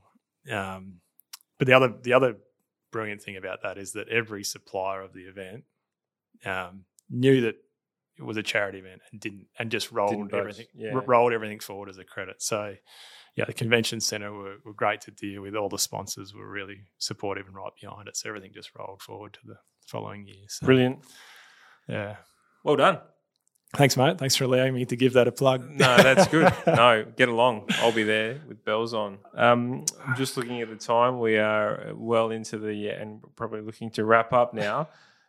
Want to ask a, a- just a quick question. What does the future for you look like? You obviously achieved a lot in your career and life, and um, you know uh, there's been conversations with me that you're always keen to keep moving up the, the ladder and, and, and extending your output and value that you're adding to the world. What, what does it look like for you? Yeah, I mean, it's a good question. I think uh, it's just progression. Like I've always been quite competitive and and love winning, but I'm not a win at all costs sort of people. I think the balance is has got to be there. You know, first and foremost, I just want to be a good a good father, um, you got good three husband. Yeah, kids. yeah. So I mean, that's very important, uh, and you know, you have to balance that out. Um, like I said, I want to keep progressing through the organisation um, as far as that'll take me, CEO role one day. Touted as, mate. That's the only dirt I could heard find on you. I don't know about that. But look, I think if you're growing and progressing and you're getting that self satisfaction, that's really important. Yeah. But at the same time, I've got an amazing network of people and some great mentors out in the community. And, and you know, who knows, one day um, could find myself in a role outside doing something completely different. And, and I'm open to exploring things. At the moment, um, I work for a great organisation and, and happy where I'm at. And, and, and like I said, keen to go as far as I can. But, um, but yeah, we'll Is- see. Is, that, is Adelaide going to keep you? I think that's the main question in that. Uh, un- well, unfortunately not. I'm moving back to Melbourne uh, in the new year. Oh, there you go. uh, heading back. My role's technically based out of head office, and we're expected to head back to the office in the new year. So be back in Melbourne, which will be good for a few reasons. I mean, obviously the kids will be closer to their grandparents, which they haven't seen much Yeah. of over the past couple of years, and and for me, I'm I'm involved in the family farm, which is sort of three hours north of of Melbourne. So it'll be good to get up to the farm a bit more and get a bit more involved in that. And and look, if, if all else fails in the corporate world, I can always go back to being a, a farmer Yeah, well, there you go. with my brother. So look, that's a bit of fun. It's a passion project as well outside of work, but. I think you need those things to take your mind away. It was good when I was playing footy because you always had footy as an outlet. Mhm. Um, for me, I guess it's it's the family, but it's also the farm as well. I probably talk to my brother for five or ten minutes every day on the way to work or on the way home from work, and just ask him what's going on and how he's going, and Mm, that gives me great satisfaction as well. So brilliant. always feel as I can fall back on the farm if if things don't go. No, so I think uh, I think you're heading in the right direction from a corporate career as it looks anyway. Thank um, you. Quick fire questions as we Yeah. wrap up the podcast. We've talked a lot of books. What is one book that you are reading right now? Uh, still, yeah, fearless by Pippa, Yeah, Pippa. Pippa, So- Pippa Grange. Yeah. She what Pippa is? So um, she's a she's a, probably more known for her, her psychology in sport, but she's also done a lot of work with corporates. She's probably most famous for the work she's done with the English soccer team, uh, who I th- I might get this wrong, but I think they've had a bit of a voodoo around penalty shootouts. yeah, yeah. and I think she you know she's worked with them to try and get their mindset Clear, right clear the mind. but I think um, again, it's more one of those books around psychology. I think when we boil things down to it, a lot of a lot of the reasons why we act certain ways is because of an embedded fear. If you Mm. can get over that fear, you can handle yourself better. So I think, yeah, I'm probably halfway through that book, but uh, and that's she's explaining, yeah, I guess why fear comes about. The next part of the book will be how you sort of overcome fear. So yeah, it's a really interesting book, and, and I and I just think she's a know she's a great intellect. So I enjoy I enjoy her work. We uh, we just had a podcast released recently, actually with Vinh Giang, and he's an international keynote speaker. Yeah, we asked about imposter syndrome and yeah. you know getting up up on the stage, and he talks about fear a lot, and all, yeah. he's got a few little tips and tricks and methods the way he overcomes his fear and getting up on stage. So uh, it's worthwhile checking out that podcast. Yeah, and the other one, the other podcast I've listened to recently was How to Develop Confidence in 90 Seconds oh, by yeah. Dr. Joan Rosenberg, and she's. Uh,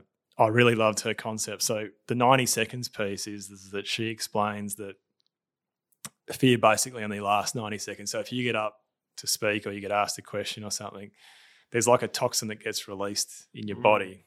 But she said that goes away after 90 seconds. So if you can learn and you can sort of approach it from that perspective, you'll actually be able to be able to overcome your fears a lot quicker. So if you actually understand that, so I'm not giving that the full justice it needs. No. But if you but if you listen more to her and, and, and, listen to that podcast with her, yeah, it's I find I find that fascinating. yeah, well.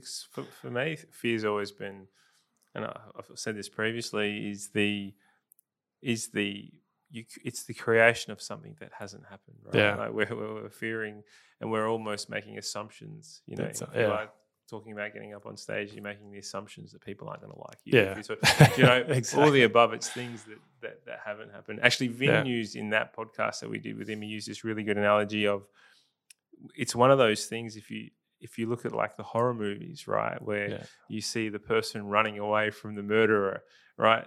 At that point, we as human beings are more fearful yeah. and more anxious at that point when the person's running away than when the person turns around and faces the, the, the murder head on. Yeah. There comes an element when we face our fears. Yeah. We are much more or less anxious than what we are when we're trying to want to run away from them. So that's a good those, point. Yeah, those little analogies are just just amazing. Yeah. Uh, what is one book that you've recommended more so than others? Uh, ooh, this year it'd probably be the "Can't Hurt Me" by David Goggins. Oh, yeah. I think you've, I think it's you've got to have the right audience to probably recommend. I don't know if it's a book for everyone. I think it resonates with me and probably resonated with you because of our our deep sort of sporting background and and, and that sort of thing as well. But that's probably one. Um, I've recommended a yeah. lot, and I do. Did you audiobook it, or did you? No, I actually read it. Oh, you read it? Yeah, yeah. Because um, the audiobook's brilliant as yeah. well. If anyone who doesn't want to jump into it, because it? Yeah. he does a podcast right. mini five minute podcast at the okay. end of every chapter. Yeah, okay. he kind of gives a quick rundown quick, and, and, his mentality into it also. Yeah, so in the book there's a he probably there's a cheat sheet at the end of oh, every end, end, of every chapter, so it's probably it's similar, very similar. Um, but certainly, you know, the Eddie ja- Eddie Jaku book's oh. brilliant. I've recommended that to plenty of plenty of people as well. Throwing so, Viktor Frankl and the Viktor Frankl one. Yeah. yeah, I think that's a bit deeper. I think Eddie's book you could read cover to cover. Yeah, I think Viktor's book you, you, it's a bit slow oh, and steady. Oh. You've kind of got you sort of read a chapter or a passage, and then it sort of triggers your brain to think sometimes, and you might have to read it again. So it's a pretty because he ta- he talks to it from I guess a psychologist's perspective. Correct. So it's a bit deeper and harder to read. So Eddie's yeah for for a quick easy read and a great read, Eddie's is probably better. Yeah. But it's not so easy at times, in the oh, in the sense of the storyline. Yeah, yeah, yeah, there's some parts in there, and you go, it pulls at the heartstrings a bit. Absolutely. You, uh, yeah. How did you get through it? Yeah. Yeah. What is one lesson that's taken you the longest to learn? One lesson that's taken me the longest to learn.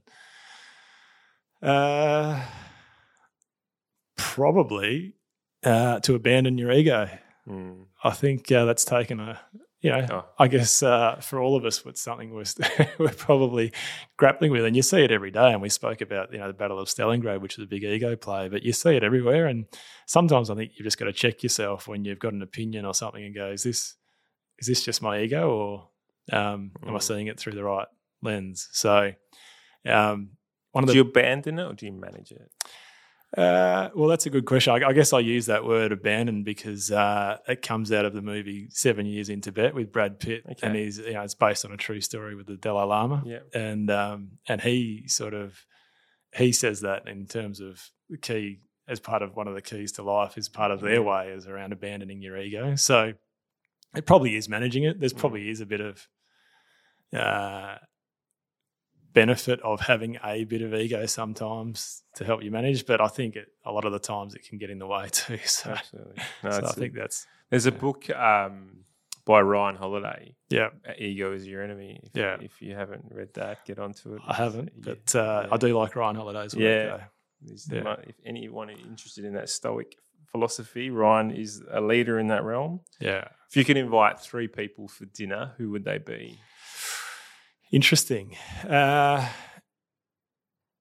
right now, Ray Dalio would be interesting. Oh. So I've read his book or most of his book, Principles. Uh, I find he's he's very interesting to listen to, and you and I have spoken about this too. But I love that his analogy back to nature and Mm. understanding how nature works to understand just how life works. Yeah. And I love his analogies around that. But also, he's he's an amazing mind around the economy and what's happening and stuff like that. So I think right at this particular point, he'd be great to to have. Um, His radical transparency.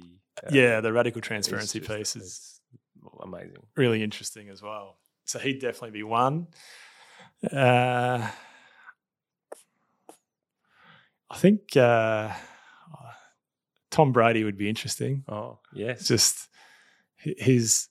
So, for those who don't know NFL, he's one of the best quarterbacks in history. He's probably the greatest The- of all time. Of all time. Um, yeah. I think it's seven championships now. Still Uh, playing at 40 st- years still old. Still playing at his age. Um, it'd just be great to have a conversation with Yeah. him on how he's He's mine. like, and from all accounts, he's an amazing leader. Mm. And you know, he, he obviously went to um, the uh, the Bucks Buccaneers and Mm. uh, and won there. But I think, um, yeah, they came from nowhere. But I think a lot of it was down to his on field leadership as well. So he'd be interesting. Maybe if I say and their wives, just to bring some diversity into this, because I'm not. Uh, Well, your not doing a very wife good is an job. automatic invite. and then, my wife, Yeah. an automatic invite. Um, and a third. Interesting. Uh, yeah, interesting one. I don't know. I'm going to go with Roger Federer just because I'm a big fan of his Yeah. too. Yeah. Yeah. Yeah, I've- I have a slightly small obsession with Roger. Just his character is the way he manages his family and the, his business and Yeah. the way he goes about it, his application. cool, calm, collected character. Yeah, just yeah. yeah, this is what he doesn't he doesn't do anything that's extravagant, but Yeah. yet has people eating out the palm of his hand. And Yeah. that's kind of the bit to me which really showcases his behavioral and character like his behavioral characteristics. He does it with grace, but I think if you, if you watched him, remember early days? Like Oh, he, he didn't was- carry himself very well No. as a junior. But do does But, anyone? uh, yeah, I guess I guess Yeah. that's right. I guess um, So you can see the learning that you he's could, gone but you could see that, yeah, you could see the journey that he's gone through, and, and I guess what he's become, and yeah, he's yeah, on the on the cricket field, I was the, the fast, the dumb fast bowler that went back to the to his to, down at fine leg and kicked, kicked the water bottle and swore like no tomorrow. But yeah, I mean, you learn as you as, As you, you grow older, and yeah, yeah, that, that that type of behaviour doesn't really get you far. no. What's some of the best advice that you've ever received?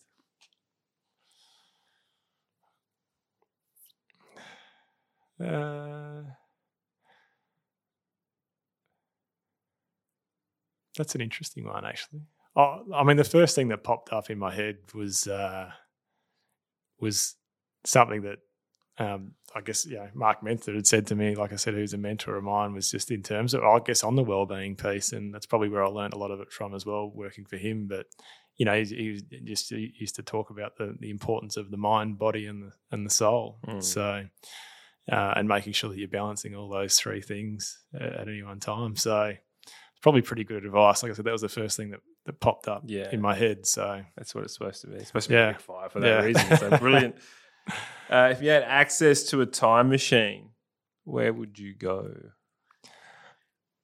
uh, that's a tricky question because I think it'd be fascinating to go back to a lot of different eras um, Or forward, right? or forward. You are in it. Uh, That's your choice. Yeah, I think I'd still go back just to, or maybe not. But I think you know the again, I think uh, I guess back to sort of the early settlers sort of Mm. time and when things were getting set up. I just think that would have been a really interesting be time to be to be around. I'd So, like to. I, have always promoted that I would go forward. Right, Yeah. I'm uh, optimist, future, futurist, all the above, sci-fi geek. So I kind of Yeah. really want to see where we end up and if we end Yeah. up all in robot being robots with our you know brains downloaded into this computer. Yeah, but I reckon some last time someone asked me that question, I did say go forward, and the Yeah. reason I said go forward was be- so I could uh, make sure I was educating my kids to the Yeah. best to the best of the ability, knowing what was coming in the future. absolutely, So- just give them a couple of the key stocks. Couple, or- couple of key tips. where to invest. Yeah. Um, but the the idea of going back and we're really sort of experiencing the way people lived without electricity. yeah, exactly. Yeah, uh, without yeah, and, All the basics. and how they manage it. Like you know what goes through my head. I wish to an element that I lived through that time because at a time where books were prevalent too, Yeah. you could just read so Just much read, more. right. You could yeah. because yeah, think about how much What else would you do? or how much we get distracted today. Exactly. You know, and yeah, Yeah. it'd be an interesting, interesting time to go back to. If you had uh, one superhero power, what would Yeah. it be? Uh, yeah, I think everyone probably says to fly. Yeah, they do. It'd be, it'd be cool. and boring. Uh, yeah, and boring. I think um, being invisible would be pretty cool too. Yeah. Quite- yeah. You could literally Quite be that. invasive, I You think. could, be that, you could be that literally that fly on the wall. Um, so that'd be pretty interesting. Yeah. Invisibility would be good. Um, yeah, there's an element of me that isn't so comfortable with that. Though. exactly. That's right. Yeah, exactly. Exactly. I think uh, I'll go with the first one with yeah, flying. fly. Brilliant. Now you have listened to some podcasts, so you know that you. Hopefully, you know this question was coming up, and I didn't prepare for you. But you are a father, father of three. yeah. You've surely got a, a really good dad joke in the back pocket. A good dad joke. Oh God, haven't used one for a while. Far away. I need. I need one. a good dad joke. Ah. See, my kids aren't at that age yet where there's a good dad joke. Um, How old are they? seven, five, and two. Oh, the seven-year-old's prime for good dad jokes right now. yeah. I've been rattling them off since they were bloody born. Well, what's your favourite one? no, no, don't not, don't deflect this onto No, me. it'll, give me, it'll give me some time to think. So you, you, you give me one, and then oh, I'll I've you said one. so many. I don't want to use the same ones. Um, oh, you know the old. If you uh, what? if you uh, well, what color? What color? No, hang on, I've lost it. Yeah, Uh. we've got to edit this. I'm I'm normally proud. Okay, I'll I've got Go, one. I've got one. I've got one. What's your name? Daniel, What am I touching? your nose, What am I holding? nothing. Daniel knows nothing. Oh. Uh, see what you My kids there? do love that one. Well done. Very good. Thank you very much. I can't believe I stalled on a dad joke. I'm going to. you put me on the spot. now I know what it feels like. So thank you very much for your time today, Brendan. It's been an amazing chat. First and foremost, thank you for everything that you are doing in your role as a leader, and you're obviously leading leading exceptionally well and getting results um, and fantastic results with the simple fact that you're putting a lot of emphasis on the well-being. So thank you for everything you're doing there, and just with the community stuff. I mean, yeah. the amount of time and effort that must go into it and take you away from your family, from your work, from all the above. Yeah. Um, yeah, uh, South Australia and, and Australia obviously is benefiting from from that ball in itself and, and the, all the good that you're doing from it. I think when you do something passionate, it finds its own energy and Yeah. space, doesn't it? But no, thanks for having me. It's been a pleasure to be on. It's been great to get to know you through this journey, and thanks for everything you're doing for the community as well in terms of uh, what you do with your business. And you know, this podcast is obviously giving people a platform to hear from you know some of the great work that that people locally are doing. So it's great. So yeah, Thank you. Hugs all round. Thanks, guys. we'll uh, we'll catch you next time. Take care. Thanks for listening to the podcast, all. You can check out the show notes if there was anything of interest to you and find out more about us at synergyiq.com.au. I am going to ask though, if you did like the podcast, it would absolutely mean the world to me if you could subscribe, rate, and review. And if you didn't like it, that's all right too. There's no need to do anything. Take care, guys. All the best. Thank you once again for joining us here at Creating Synergy. It's been great spending this time with you. Please jump onto the Synergy IQ Facebook and LinkedIn page, where the discussion continues after the show. Join our mailing list so you'll know what's happening next at synergyiq.com.au. And of course, don't forget to subscribe to this podcast.